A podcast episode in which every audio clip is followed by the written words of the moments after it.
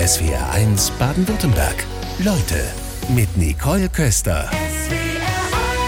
Wie denken und agieren Cyberkriminelle? Das ist eine Frage, die unseren heutigen Leutegast intensiv beschäftigt hat. Einen schönen guten Morgen, Eva Wolfangel. Hallo, guten Morgen. Du bist ausgezeichnet als Wissenschaftsjournalistin, unter anderem auch mit dem Reporterpreis. Wir kennen uns von Workshops, daher duzen wir uns. Und wenn wir jetzt uns vor Angriffen aus dem Internet schützen wollen, darüber wollen wir heute Vormittag sprechen. Hast du bei deinen Recherchen gelernt zu denken wie eine Kriminelle?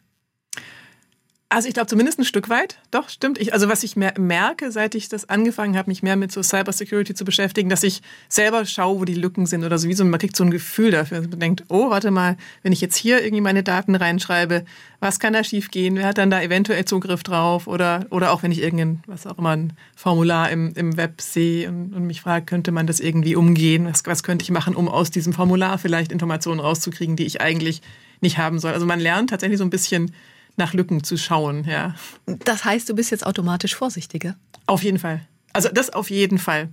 Ähm, und das ist, glaube ich, auch, das ist ja ein bisschen das, was, was ich auch glaube, was das Buch an ganz praktischem Nutzen bringt, auch für die Leserinnen und Leser, dass man, ähm, wenn man solche Geschichten liest und dadurch, dass die ja auch wirklich spannend sind, auch letztlich Emotionen angeregt werden, ähm, dass man sich damit beschäftigt und es automatisch im Hintergrund abläuft, dieses, dass man vorsichtiger wird oder eben diese Muster erkennt, die vielleicht gefährlich sein könnten. Titel deines Buchs Ein falscher Klick. Ist es also mit einem falschen Klick um einen schon geschehen?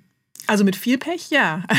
Das kommt ein bisschen drauf an. Viele der klassischen Angriffe von so, von so den normalen, kleineren Cyberkriminellen, Kriminellen, sag ich mal, ähm, sind ähm, brauchen mehr Klicks. Also man klickt zum Beispiel einen Link an und gibt Zugangsdaten ein oder ja. solche Sachen, dann hat man mehr Klicks getan. Aber es gibt durchaus auch Angriffe mit nur einem Klick. Es gibt sogar Zero-Click-Angriffe. Das fand ich, das ist natürlich am gruseligsten. Äh, hat man gesehen, die, äh, diese Pegasus-Spionagesoftware ähm, ja. aus Israel, die viele Staaten auch benutzt haben. Da gab es Angriffe für besonders kritische, ähm, sicherheitsbewusste Menschen, die dann natürlich auch ähm, entsprechend mit, mit viel Aufwand verfolgt werden, die wirklich gar keinen Klick erfordern, also kein Zutun. Dagegen kann man sich dann quasi auch nicht wehren. Du bist viel gereist für deine Recherchen, dennoch so weit müssen wir ja gar nicht gucken, denn es gibt immer wieder Katastrophenfälle, da werden ganze Landkreise lahmgelegt. Jetzt gerade erst wieder der Rhein-Pfalz-Kreis. Was passierte da? Da hat eine ähm, Ransomware-Gruppe aus vermutlich Russland äh, irgendwie Zugriff bekommen auf deren Systeme den Fall habe ich jetzt gerade recherchiert, deswegen weiß ich das, weiß das recht genau. Ich habe mir auch die Daten, also die haben jetzt was ganz Neues ist, dass die die Daten online gestellt haben im Darknet, vermutlich als Druckmittel, um Geld zu bekommen. Also die hatten erst, äh, sind eingedrungen, haben Daten runtergeladen, haben dann die Server verschlüsselt. Das heißt, die, die Kreisverwaltung kann überhaupt nicht auf ihre Daten zugreifen, nur auf Backups. Ähm, haben dann eine Forderung gestellt nach Lösegeld und, und das ist ja so der, der typische Ablauf. Ähm, die wollen dann Geld haben und dann entschlüsseln sie mit Glück die Daten wieder. Auch das ist nicht was, was immer 100 pro funktioniert. Also diese Zahlungen, davor muss man wirklich warnen. Ähm, aber jetzt, genau, also sind die Daten verschlüsselt und nachdem sie offenbar kein Geld bekommen haben, haben sie die Daten jetzt offen ins äh, Darknet gestellt. Jeder im Prinzip kann darauf zugreifen. Klar, es ist, man muss ein bisschen Wissen haben, man muss den entsprechenden äh, Tor-Browser haben. Aber ich habe mir die Daten angeschaut und das ist verheerend. Da waren jetzt viele Fachbegriffe drin. Einmal Ransomware heißt es, wenn es um Erpressung geht und Darknet. Kannst du das vielleicht noch mit ein paar Sätzen erklären? Ja, oh ja, Entschuldigung. Ähm, genau. Wir haben wirklich viele Fachwörter. Ja. Genau, das ist quasi ein, ähm, ein ein Internet, was auch öffentlich ist, ähm, was aber wo, wo man, also man braucht einen eigenen Browser dafür. In der Regel nimmt man den sogenannten Tor-Browser, den kann man einfach runterladen. Der ist auch nicht gefährlich, kann man einfach aus seinen Rechner runterladen und benutzen. Und damit kann man anonym im Internet surfen. Das ist vielleicht erstmal das eine. Und das ist auch was, was wichtig ist und legitim. Also wichtig ist zum Beispiel, äh, für äh, KritikerInnen in manchen äh, Regimes. Es ist wichtig, dass sie anonym surfen können. Von daher ist es eigentlich eine gute Sache wird aber natürlich auch von Kriminellen benutzt. Und dann gibt's eben innerhalb von dem Darknet noch diese sogenannten Onion-Seiten, die, die heißen so, weil sie verpackt sind in mehrere Verschlüsselungsschichten. Und auf die kann man zugreifen, wenn man, da braucht man den konkrete, die konkrete Adresse, den konkreten Link. Und die sind total kryptisch. Also sind Links, die kann man sich nicht merken. Das ist nicht google.com, sondern sind halt irgendwie so eine lange Zeile an, an Buchstaben und Ziffern. Die muss man bekommen. Und dann kann man aber über diese Links auf zum Beispiel Daten aus, aus Ransomware-Angriffen zugreifen. Und die SW1-Hörerinnen und Hörer schreiben direkt aus Stuttgart, meldet sich Klaus Huber und fragt, warum stellen wir heutzutage immer noch all unsere Daten ins Netz mit der Begründung, ich habe ja nichts zu verbergen. Auch mit der Arglosigkeit, die Kriminelle können mit meinen Angaben, Posts und so weiter nichts anfangen. Stimmt das? Nein.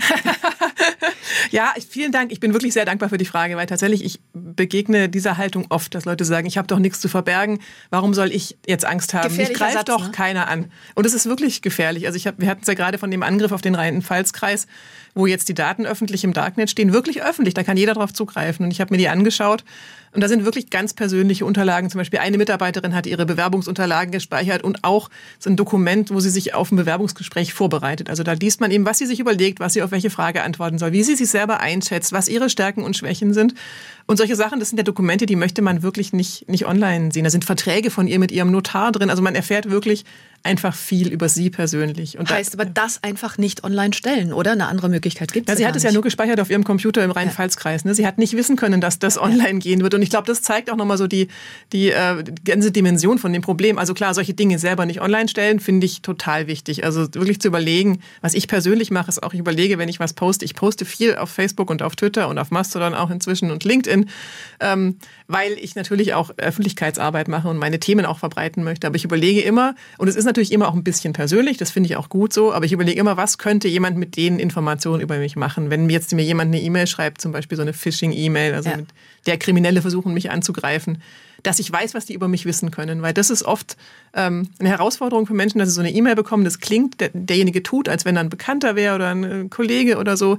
Ähm, und das klingt alles total logisch und da hat ja scheinbar auch viel Wissen und dann klickt man es an und das war dann manchmal schon der falsche Klick. Wichtiges Stichwort auch in der Nachricht von Klaus Huber, die Arglosigkeit, glaube ich. Also das erlebt man ja nicht nur bei Privatpersonen, sondern auch bei der Deutschen Bahn gab es ja die Sabotage und dann hieß es ja, sensible Infos, die ließen sich wohl über das Streckennetz der Deutschen Bahn AG finden. Also heißt das ja im Umkehrschluss, den Tätern wird es sogar leicht gemacht. Ich finde oft genau mit diesem Denken, was sollte, was habe ich zu verbergen? Viele Sachen sind ja irgendwo auch auch sowieso öffentlich, aber halt nicht in der aggregierten Form oder eben mit einer Information, die, die dann doch noch dazu kommt. Ähm, ich erlebe es auch bei vielen Unternehmen, also gerade viele auch so kleine und mittlere Unternehmen, die sagen, ja, wir sind ja nicht wichtig, ja, was will denn jemand von uns? Aber die Kriminellen gucken natürlich nicht, wer ist wichtig. Die greifen einfach mal, also auch automatisiert bei Default suchen die einfach, wo sind denn Schwachstellen, wo kommen wir rein? Und damit trifft es auch kleine und mittlere Unternehmen, die, äh, die dann echt teilweise richtig viel Geld verlieren. Manche gehen pleite, weil sie einfach nicht wieder, also ja, weil sie halt dann wochenlang offline sind und das kostet natürlich viel Geld. Weil du gerade Schwachstellen sagst, gibt es denn automatisch immer Schwachstellen? Weil viele Unternehmen haben sich ja durchaus abgesichert und werden trotzdem gehackt.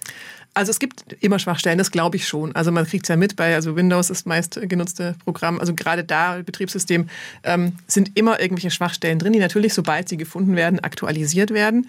Ähm, was ich aber auch sehe, ist, dass viele Unternehmen und Menschen eben durch Schwachstellen ähm, angreifbar sind, für die es eine Aktualisierung gibt und die sie halt nicht aufgespielt haben. Also Updates aufspielen ist was, was, was wirklich viel, viel zu wenig gemacht wird. Viele zögern das viel zu lange raus, gerade Unternehmen, weil dann irgendwelche anderen Systeme nicht mehr funktionieren, die damit zusammenhängen. Aber natürlich die bekannten Schwachstellen, da gibt es Programme, mit denen die, die Kriminellen ähm, automatisiert durchs Internet ziehen sozusagen und suchen, wo komme ich da rein. Und das habe ich, und auch bei Behörden gab es eine gute Recherche von Heise vor einem Jahr, glaube ich, wo es auch um eine Schwachstelle ging, diese Exchange-Server-Schwachstelle. Da hat das BSI davor gewarnt und es gab, es gab ein Patch, also es gab ein Update dafür. Und trotzdem haben einfach einige Behörden und Landkreise das Update nicht eingespielt. Und dann wird man natürlich angegriffen. Ja. Es gibt so ein paar Länder, die tauchen in deinem Buch Ein falscher Klick immer wieder auf. Nämlich Russland, die Ukraine, Israel. Lässt sich sagen, wo ist der Ursprung des Cyberkriegs? Der würde ich sagen, ist in den USA. Also auch wenn Russland und die Ukraine viel in dem Buch vorkommen, was auch daran liegt, dass der russische Staat zum Beispiel seine äh, HackerInnen, kriminellen HackerInnen nicht verfolgt, sondern eher noch ermutigt, den Westen anzugreifen. Ähm, aber wenn man sich, also wenn man jetzt den Cyberkrieg anschaut, also die Frage, wie haben Nationen angefangen, sich gegenseitig im Cyberspace zu bekämpfen, dann ist der Startpunkt in den USA 2010. Also USA und Israel haben ähm, damals eine total beeindruckende Schadsoftware entwickelt, wirklich. Also ich habe das in dem Buch auch nacherzählt ähm, und recherchiert. Es hat mich auch beeindruckt, wie ausgefeilt und gezielt so, ein, so eine Schadsoftware sein kann, um das iranische Atomprogramm anzugreifen.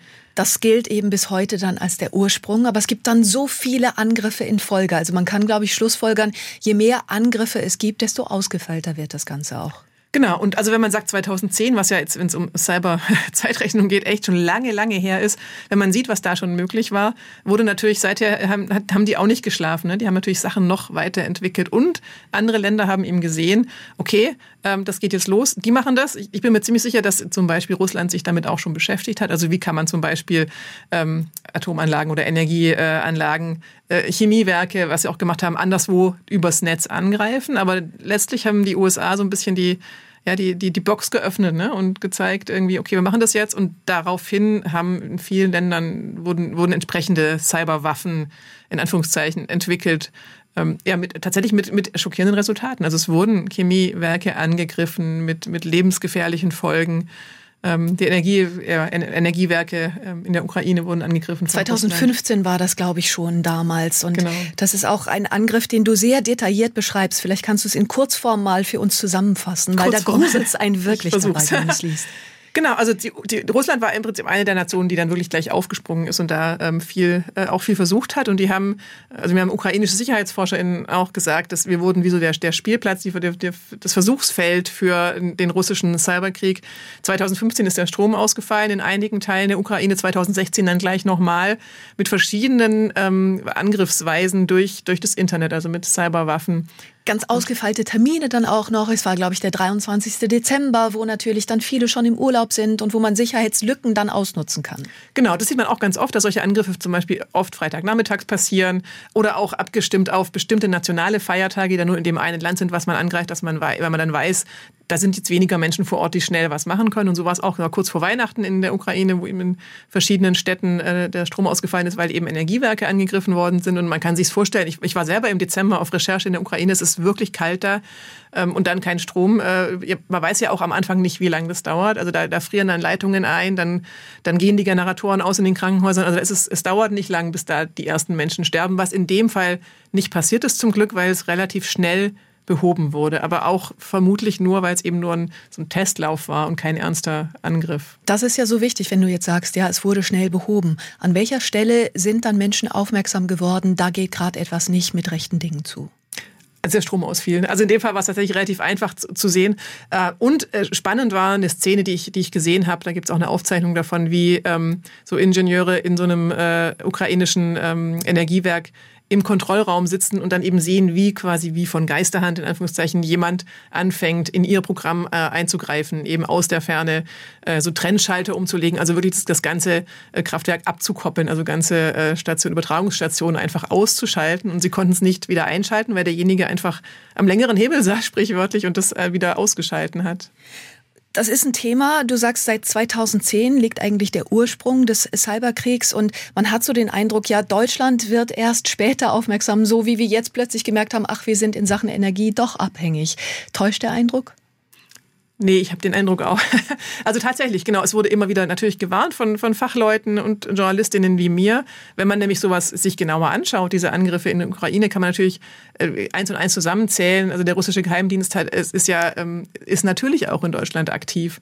Äh, immer wieder wurde gesagt, unsere kritischen Infrastrukturen sind nicht gut genug geschützt. Wir müssen da hinschauen. Ähm, und jetzt kam ja vor einem paar Monaten raus, dass tatsächlich auch der russische Geheimdienst eben in einigen, äh, bei einigen deutschen Energieversorgern in den Netzen schon drin war. Natürlich nicht nur der russische, den NSA-Skandal hatten wir natürlich auch. Also es gibt da unterschiedliche Bereiche. Ne? Genau, also stimmt. Ja. Letztlich als Snowden, äh, mit den Snowden-Leaks wurde eigentlich schon klar, dass es nicht so ist, dass wir hier irgendwie fein raus sind oder irgendwie sagen, wir finden Cyberwar nicht so toll. Dann, dann lässt man uns in Ruhe. So ist es eben nicht. Ne? Die NSA, genau, hat uns in, in großem Stil ausspioniert. Ne? Der russische Geheimdienst ist in unseren Netzen. Das klingt, finde ich, oft so nach Verschwörungstheorie, aber ich kann ehrlich sagen, das ist, so, ist es nicht. Ne? Das ist so, die, die sind da, spionieren und äh, ja, wir müssen wirklich aufpassen. Die Schäden, die durch Cyberkriminalität entstehen, die steigen rasant, haben sich im Jahr zum Vergleich zu 2019 wohl verdoppelt. Der Schaden liegt bei mehr als 220 Milliarden Euro. Eva Wolfangel, Journalistin bei uns in SWNs Leute. Und dann hört man noch schockierende Zahlen. Nur knapp ein Drittel der Cyberangriffe wird aufgeklärt. Niedrige Quote. Wenige zeigen an, wenn sie betroffen sind. Du hast Betroffene gesprochen, zum Beispiel erzählst du die Geschichte von Herrn M. Was ist mit dem passiert? Der Herr M. genau aus, aus Amberg bei Nürnberg hat, ähm, dem ist ein Hacker in sein Konto eingedrungen äh, in Anführungszeichen, der hatte ein, Virus auf seinem Computer, sich, er weiß nicht genau wie eingefangen, aber jedenfalls hat eines Nachts äh, jemand aus von weit entfernt, man weiß nicht von wo, er ist eins der vielen nicht aufgeklärten äh, Vorfälle, ähm, Geld von seinem Konto überwiesen und zwar in verschiedene Richtungen auf Zahlungsdienstleister, auf fremde Konten.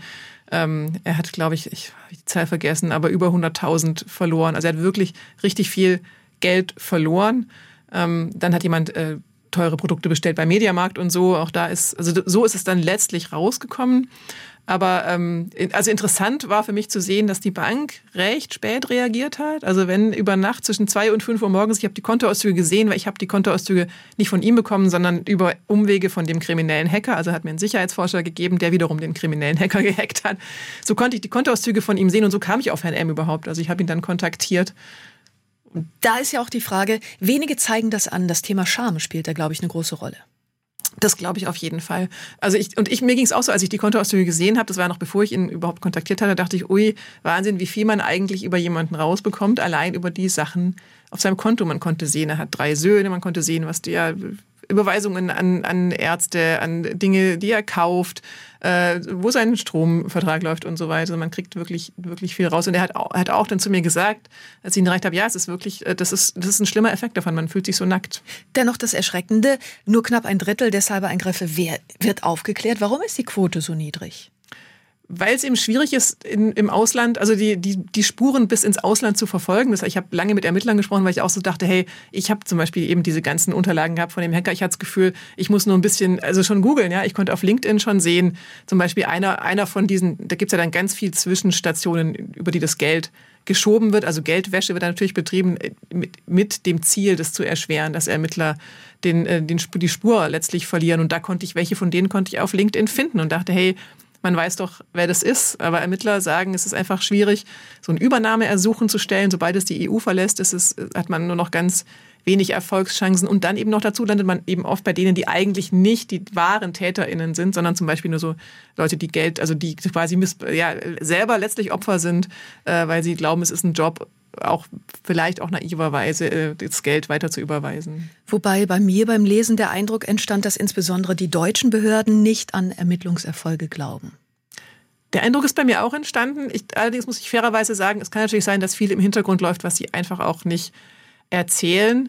Aber ich habe viel mit SicherheitsforscherInnen gesprochen, die teilweise eben auch aus, einfach aus privater Überzeugung mit Behörden zusammenarbeiten ähm, aus, einer aus Frankreich, einer aus Deutschland zum Beispiel, die, ähm, wenn sie was finden, die beobachten das Netz und sehen einfach auch oft schon frühzeitig, was gerade für Trends sind, was, welche Gangs, wo, welche Branche angreifen auch und so weiter. Und die, die sprechen dann von sich aus einfach im Hintergrund, zum Beispiel mit dem FBI. Und da habe ich immer wieder gehört, das FBI ist da sehr hinterher, da gibt es diese Diskussionsrunden. Das ist natürlich umstritten, auch unter SicherheitsforscherInnen, ähm, weil das FBI auch nicht immer nur gute Sachen macht. Ja. Ähm, aber das höre ich viel mehr aus der US-Seite als jetzt von deutschen Behörden. Also beim BKA zum Beispiel habe ich jetzt öfter gehört, SicherheitsforscherInnen geben irgendwelche Datenunterlagen, Hinweise ab und hören einfach nichts mehr davon.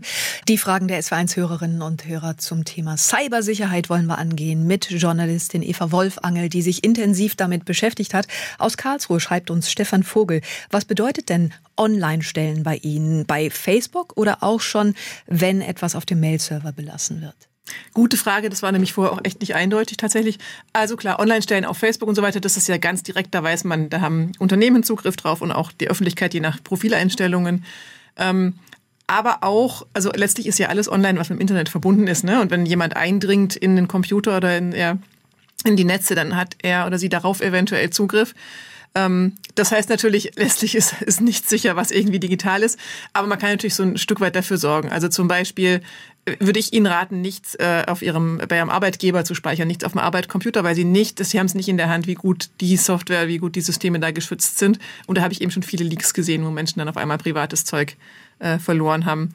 Ähm, ich persönlich äh, speichere manche Dinge tatsächlich zu Hause auch nur offline. Also ich habe dann eine externe Festplatte, dann ein System was sich backupt, was aber ähm, nicht mit dem Internet verbunden ist. Natürlich hat man immer noch die Gefahr, dass jemand auf den eigenen Rechner eindringt, aber da würde ich sagen, hat man als Privatperson hat man eben am meisten in der Hand, den zu schützen. Kann man sich in Sachen Cloud noch besonders schützen, weil viele Dinge ja auch dort liegen? Ja, schwierig. Also ich denke klar, die großen Cloud-Anbieter haben, haben eine gewisse Sicherheit. Man muss aber natürlich auch wissen, dass die US-Anbieter gezwungen sind, mit dem FBI oder mit den Behörden dort, mit dem Geheimdienst zusammenzuarbeiten. Das heißt, auch da letztlich ist vor Überwachung ist man da nicht sicher. Ähm, wie gesagt, ich stelle also wirklich Dinge wie äh, meine Buchhaltung, Steuererklärung, solche Dinge stelle ich wirklich einfach in gar keine Cloud, sondern die gibt es dann halt wirklich nur bei mir zu Hause. Das, das würde ich eigentlich schon auch raten. Ja. US-Anbieter, gutes Stichwort, treibt die SW1-Hörerinnen und Hörer auch um. Aus Eberbach hat uns Peter geschrieben, ähm, kann es sein, dass die deutsche, deutsche Wirtschaft zu Windows hörig ist? Ähm, bei guten Linux-Distributionen scheut man den Schulungsaufwand. Oder Thomas aus Bergentheim fragt in Sachen Mac und iOS, ob das sicher sei. Also ich glaube, die Daumenregel, die man so, die man so haben kann, ist zu sagen, Windows wird so oft genutzt und deswegen ist es natürlich auch für Kriminelle besonders interessant und auch für Staatshacker. Deswegen gibt es auch die meisten Sicherheitslücken. Es gibt auch den meisten Forschungsaufwand von auch StaatshackerInnen zum Beispiel in Sicherheitslücken für Windows, weil sie eben wissen, damit kommen sie dann auch fast überall rein. Plus, Windows ist manchmal auch langsam darin, Sicherheitslücken zu stopfen und Updates zu verteilen. Und Unternehmen sind langsam darin, diese Updates zu laden. Deswegen, äh, also meine persönliche Lösung ist, ich benutze auch Linux und ich muss sagen, ähm, es, ich finde es nicht sehr kompliziert. Ich glaube, Schulungsaufwand, ich weiß gar nicht, die meisten Programme sind einfach ganz, ganz ähnlich, die man nutzen kann. Ähm, bei Unternehmen hat aber, glaube ich, recht, ist nicht so verbreitet bei Unternehmen. Es ist ne? überhaupt nicht verbreitet bei Unternehmen. Ja. Ich, ich habe das Gefühl, Linux, Linux hat so den Ruf, dass es was für Nerds ist, dass man sich damit auskennen muss, aber ich würde behaupten, das ist nicht der Fall. Klar, vielleicht braucht man jemanden, der einem hilft, das einzurichten, aber letztlich haben Unternehmen auch jemanden, der ihnen hilft mit Windows. Ne? Von daher das wäre mein Tipp. Das ist, natürlich gibt es auch Sicherheitslücken und auch Angreifer in, für, für Linux, aber äh, es ist einfach eine Statistiksache, viel weniger. Jetzt kurz vor Weihnachten kaufen natürlich viele Menschen ein, nicht nur in den Geschäften in den Innenstädten, sondern auch online. Wie groß ist die Gefahr da? Also Online-Shops sind meiner Erfahrung nach tatsächlich die am schlechtesten gesicherten äh, Infrastrukturen im Internet. Also zumindest viele. Ähm, und da würde ich, also ich persönlich bin da inzwischen wirklich vorsichtig, weil aus den Online-Shops wirklich in aller Regelmäßigkeit Zugangsdaten rausfallen, Kontodaten auch. Ne? Also mit Kontodaten kann man einfach auch tatsächlich viel, viel Schaden anrichten. Natürlich merkt man es irgendwann und die Bank stoppt es dann, aber es, ja, es kommt darauf an, auch wie schnell man es merkt, ob man dann sein Geld zurückbekommt. Ähm, also da bin ich, bin ich wirklich vorsichtig. Ich bin, überlege gut, wem ich meine Adresse und meine Kontodaten gebe. Da war ich erschrocken zu lesen, dass bei manchen Banken-Websites dann die Websites gefälscht sind und da kommen Abfragen per TAN, wo wir ja erstmal denken, ach klar, das ist sicher, aber ist es eben nicht. Die Kriminellen nutzen das genau das aus, ne? Dieses, dieses Gefühl von Sicherheit, wenn, wenn eine TAN kommt, irgendwie ist alles in Ordnung und greifen es aber dadurch auch ab. Also da muss man tatsächlich gut aufpassen und auch wirklich also kritisch denken und, und versuchen, da aufmerksam zu sein, wenn irgendeinem irgendwas komisch vorkommt. Lieber nochmal die, die Adresse der Bank selber einfach eingeben, auch mal anrufen, wenn einem irgendwas komisch vorkommt bei der Bank. Also solche Sachen kann man nutzen, um das zu verifizieren. Das ist ja nicht schwierig, man muss es echt nur machen. Wie ist es bei Apps, die wir uns runterladen? Wie ist die Sicherheit da? Das, äh, genau, es war in, auch in den Hörerfragen teilweise, genau. Also Apps, das Problem ist, dass ähm, viele Apps sehr viel Zugriff auf äh, alles Mögliche haben, das Mikrofon, die Kamera, ähm, auch auf die Inhalte anderer Apps, auf den Standort. Das Handy ist natürlich ein beliebtes Spionageobjekt, weil wir es immer bei uns haben. Also wer unser Handy ist, sind wir auch. Man kann sehr, sehr viel aus Handydaten rauslesen, auch über unsere Aktivitäten, weil man ja auch die, wie sich das Handy bewegt zum Beispiel hat, wenn eine App darauf Zugriff hat. Und Google speichert und sowieso alles. Wie genau, noch bewegen. dazu wissen es die großen Tech-Unternehmen. Ja. Also es ist tatsächlich auch eine Überwachungsfrage, aber eben auch das, was machen Kriminelle, die bieten dann Apps an, die vordergründig irgendeine andere Funktion haben, aber in Wirklichkeit Daten absaugen oder in Wirklichkeit sich Zugang verschaffen zur Banking-App und solche Geschichten. Also bei, bei Apps, wirklich meine, meine, meine äh, dringende Empfehlung ist nur die Apps runterladen, die man wirklich braucht und auch und auch nochmal schauen, ist das, hat das einen seriösen Hintergrund? Wo kommt die eigentlich her? Aus welchem Land kommt die eigentlich? Aus solche Sachen. Und wenn man sie nicht mehr braucht, runterschmeißen. Ich finde immer, wie interessant unsere Daten sind, merkst du mal daran, wie viel dir inzwischen geschenkt wird an Rabatten und Gutscheinen, wenn du deine Daten hinterlässt, weil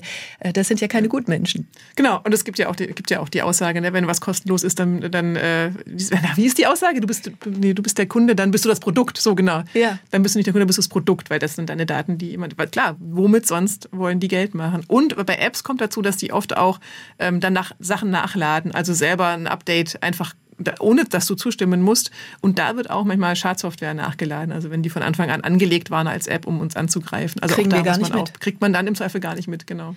Wir wollten darüber sprechen, äh, Sicherheitslücken bei Behörden, die werden manchmal ganz bewusst offen gehalten. Warum das denn? Das ist genau die Sache mit dem, also Staatstrojaner hat man auch schon öfter gehört. Also die Idee ähm, von, von zum Beispiel Geheimdiensten ist, man könnte sich dann ja ähm, eben auf diese Geräte der Leute einhacken. Zum Beispiel Handys hat man ja im Pegasus-Skandal auch gesehen, also in dieser Spähsoftware, die äh, die NSO Group aus Israel in alle Welt vor allem an Schurkenstaaten verkauft hat. Also das Handy ist da sehr beliebt.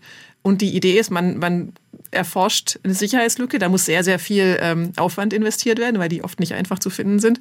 Ähm, hofft, dass die niemand sonst gefunden hat und hat die dann, also hält die auf Vorrat, dass man dadurch diese Lücke bei Menschen, die, die man ausspionieren möchte, also Spionagesoftware äh, einspielen kann. Und das ist natürlich gefährlich, weil die Lücke finden auch andere im Zweifel. Damit werden unsere Geräte, unsere Software wird unsicher. Eigentlich gute Praxis wäre, solche Lücken direkt dem Hersteller zu melden. Aber wie gesagt, damit untergräbt auch der Staat, wenn er sowas wie Staatstrojaner macht, letztlich unser aller Sicherheit. Und das wird, finde ich, oft auch nicht gesehen von den Behörden und Geheimdiensten. Journalistin Eva Wolfangel bei uns in SWRs Leute. Wir sprechen über Cybersicherheit. Da hat die Bundesinnenministerin Faeser Pläne vorgelegt. Die Unternehmen der kritischen Infrastruktur sollen besser geschützt werden. Was heißt das denn ganz konkret? Ich glaube, das ist noch nicht bekannt. Also soweit was ich gehört habe, ist, es gibt jetzt mehr Forschung dazu, auch auch Zusammenarbeit mit den ähm, mit den Betreibern kritischer Infrastruktur. Und das ist das glaube ich ist auf jeden Fall sinnvoll. Also ja viel sinnvoller als zum Beispiel Sicherheitslücken offen zu, offen zu lassen und da Geld zu investieren. Auf der anderen Seite müssen dann Unternehmen vielleicht aufpassen, dass sie nicht ausgespäht werden von Regierungsseite. Ja, äh, womöglich, wobei ich glaube, ich wirklich denke, die Zusammenarbeit ist da gut, weil natürlich zum Beispiel das BSI auch Informationen hat, vielleicht was gerade an, an Angriffen unterwegs, worauf man aufpassen muss, welche Software gefährdet ist. Also ich glaube, da ist ein Austausch, ist auf jeden Fall eine gute Sache und ein Stück weit, glaube ich, ist es auch für uns als Öffentlichkeit wichtig, dass klar ist, da wird auch hingeschaut. Also ja, kritische Infrastrukturen sind ja Sachen, die uns wirklich unser Leben beeinträchtigen können. Ne? Also das ist, glaube ich, schon sinnvoll, dass man da auch genau hinschaut, auch als Regierung. Die anlasslose Überwachung ist dann immer wieder ein Thema. Auch da muss man dann auch gucken. Ne? Also betrifft dann wieder beide Seiten. Genau, also wenn es um Thema anlasslose Überwachung geht, auch zum Beispiel von, von Privatpersonen, ist das tatsächlich nochmal eine andere Sache. Es wird ja gerade diskutiert im Rahmen von der Chatkontrolle, der, der neuen EU-Regulierung, die kommen soll.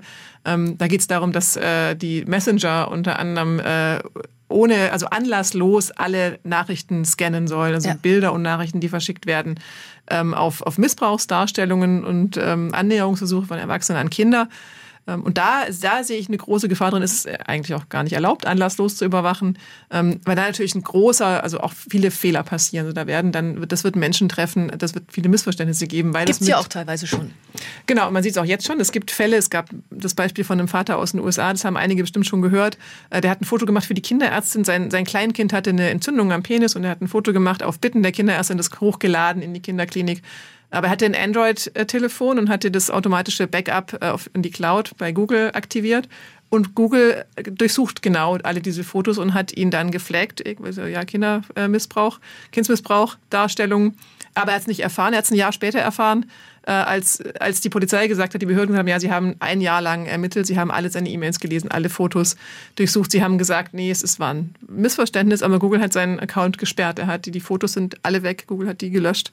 Also er hat keine Fotos mehr aus dem ersten Lebensjahr seines Kindes und eben gegen ihn wurde ermittelt wegen ja. Kindsmissbrauch. Also das ist ja was, ein Schatten, der über einem hängt, den, den man vielleicht auch nicht mehr loskriegt, ja, weil, ähm, Absolut. falsch ist. Weil du da gerade Android erwähnt hast, äh, lässt sich das sagen, die Unterschiede? Gibt es da sicherere Systeme, unsicherere?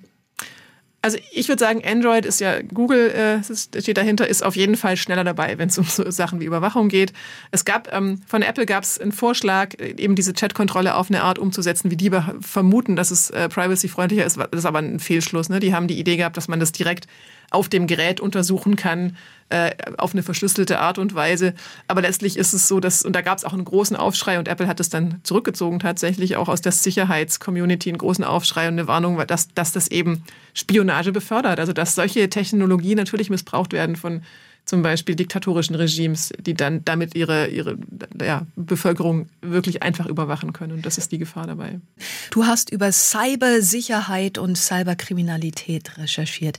Was ist dir bei deinen Recherchen eigentlich begegnet? Das war ja unglaublich spannend. Also was ich wirklich interessant fand, war so diese Menschen zu begleiten, die Sicherheitsforscherinnen und Sicherheitsforscher, die ganz nah dran sind am Geschehen, die auch zu begleiten am Anfang, wenn noch unklar ist, was ist eigentlich passiert. Also es passiert irgendwas und dann, dann fängt, das ist ja wie so eine Detektivarbeit. Das ist super interessant. Erleben die auf der anderen Seite dann auch Bedrohungen, weil sie natürlich für die Hacker eine Gefahr darstellen? Ja, also das habe ich immer wieder gehört, dass äh, natürlich kriminelle Hacker überhaupt nicht begeistert sind, wenn man die äh, verfolgt. Ein französischer Sicherheitsforscher hat zum Beispiel sehr viel Austausch auch mit den Kriminellen, die er gleichzeitig ja auch an die Polizei ausliefert. Der hat mit denen teilweise gechattet, auch hat auch gesagt, es fällt ihm unglaublich schwer, sind junge, oft junge Männer natürlich, die ähm, sogar eine ähnliche Interessen haben wie er. Ne? Sich, letztlich ist es ja, man braucht ähnliche Qualifikationen, um Sicherheitsforscher zu werden oder krimineller Hacker. Und manche entscheiden sich halt leider für das Kriminelle und hat mit denen gechattet und versucht rauszukriegen, was das Problem ist. Manchen auch geholfen, tatsächlich da rauszukommen. Und gleichzeitig natürlich, der sagt, er kriegt so viel Privates mit von denen. Er hat einen Familienvater, klar, er hat da Zugang dann auch zu deren ganzen Sachen. Der hackt, hackt die ja auch oder äh, ja, recherchiert da. Hat gesagt, das war ihm, ist ihm ganz schwer gefallen, den am Ende an die Polizei zu, zu melden, weil er gesagt hat, ich zerstöre eine Familie. Ich sehe die Fotos von den Kindern auf Facebook. Aber gleichzeitig sagt er, sein Gewissen ist eben, äh, ist rein, wenn er konsequent vorgeht gegen so Kriminelle. Erstaunlich fand ich, wie offen die Menschen bei dir waren. Das ist ja ein Thema, wo man normalerweise sagt, ja, das Misstrauen ist das Wichtigste. Wie hast du die Leute dann rumbekommen, um dir dann die Informationen zu geben? Das ist echt gar nicht immer so einfach, tatsächlich nicht, weil manche sehr, sehr vorsichtig und misstrauisch sind. Ich war nämlich auf einer Konferenz, auf einer Cybersicherheitskonferenz, da haben manche ganz klar gesagt, oh, du bist Journalistin? Nee, sorry, ich rede nicht mit Journalisten. Also das ist echt nicht immer einfach. Aber natürlich ähm, sind es Menschen, die auch eine Mission haben und auch was, ja, einfach was super Wichtiges machen für die Gesellschaft. Und da hilft oft einfach wirklich, sich viel Zeit zu nehmen, auch hinzugehen. Ich habe trotz der Pandemie versucht, möglichst viele einfach persönlich zu besuchen, mit denen zusammen ähm, ja, auch vom Rechner zu sitzen, mir zeigen zu lassen, was die machen, ganz viele Fragen zu stellen. Und ja, es war, war spannend. Und natürlich sind die zu Recht auch misstrauisch, weil manche, du hast ja gesagt, hatten Angriffe erlebt. Also eine Sicherheitsforscherin hat gesagt, sie hat mehr in diesem staatlichen Bereich recherchiert, also wie Geheimdienste sich in kritische Infrastrukturen einschleichen. Und die hat tatsächlich Drohungen bekommen, also anonyme Anrufe, die sagen, wenn du damit nicht aufhörst, dann ist dein Leben in Gefahr. Und sie hat gesagt, na ja, ich habe mich entschieden, ich mache das trotzdem weiter. Also auch sehr mutige, sehr mutige Menschen. Interessant, wie Sicherheitsforscherinnen und Forscher dann selbst getestet werden, wie sie beispielsweise dann in ein Gebäude reinkommen und mit welchen Tricks sie arbeiten. Die Psychologie spielt da oft eine Rolle. Ja, das fand ich auch eine wichtige Erkenntnis aus dem, aus dem Buch oder aus der Recherche, zu sehen, ähm, wie gut auch solche Angreifer und Angreiferinnen geschult sind in Psychologie oder wie, ja, wie, also die genau wissen, wie sie uns ansprechen müssen. Also ich habe eine begleitet, die tatsächlich auch ganz eine physische Pentesterin ist sozusagen. Also äh, Penetration Testing heißt, man versucht einzudringen in Systeme oder eben dies auch in Gebäude eingedrungen, in die man eigentlich, in die eigentlich niemand rein darf. Mit was die für Ausreden sich überlegt hat, was für Geschichten sich verkleidet als Kfz-Mechanikerin zum Beispiel ähm, und, und einfach mit großer Selbstverständlichkeit vorbeimarschiert ist am Empfang und, und halt ja für jedes, jede Situation eine Ausrede hatte. Und da habe ich gedacht, ja, das sind Sachen, da, da würden die meisten von uns wahrscheinlich denken, ja, na, die ist doch harmlos. Natürlich, das, die hat ja nur, ja, was weiß ich, hier was vergessen oder eben hat jemand hat die gerufen, weil das Auto kaputt ist oder so. Das fand ich super interessant. Da wird man natürlich selber auch dann mit der Zeit vorsichtiger. Ich hatte eine Situation am Bahnhof in, in Köln, wo mich einer angesprochen hat mit einer total guten Geschichte darüber, wie seine schwangere Frau ist im Krankenhaus in Stuttgart. Er muss auch in den Zug nach Stuttgart. Ich muss da auch rein. Er hat seine Kreditkarte funktioniert nicht. Er braucht so dringend Geld und die Frau ist doch allein im Krankenhaus und so und hat mir Fotos gezeigt von den Kindern und so weiter. Und dann habe ich irgendwann, ich habe schon immer gedacht, ja, klar, coole Geschichte, tolle Aufführung, danke. Aber irgendwann habe ich gedacht, hey, was ist, wenn das stimmt, wenn ich in der Lage wäre? Und dann habe ich ihm das Geld gegeben. Und natürlich war es da nicht so. Ich habe ihn dann aus dem Zugfenster gesehen, wie er weggelaufen ist. Und, und das ist nicht so schlimm, aber im großen ja. Stil natürlich funktionieren solche Sachen ja auch, dass dann wirklich äh, Hackerinnen und Hacker irgendwo reinkommen, einfach weil sie Menschen überzeugen, ihnen Zutritt zu gewähren. SWR 1 Baden-Württemberg. Leute, wir nehmen uns die Zeit.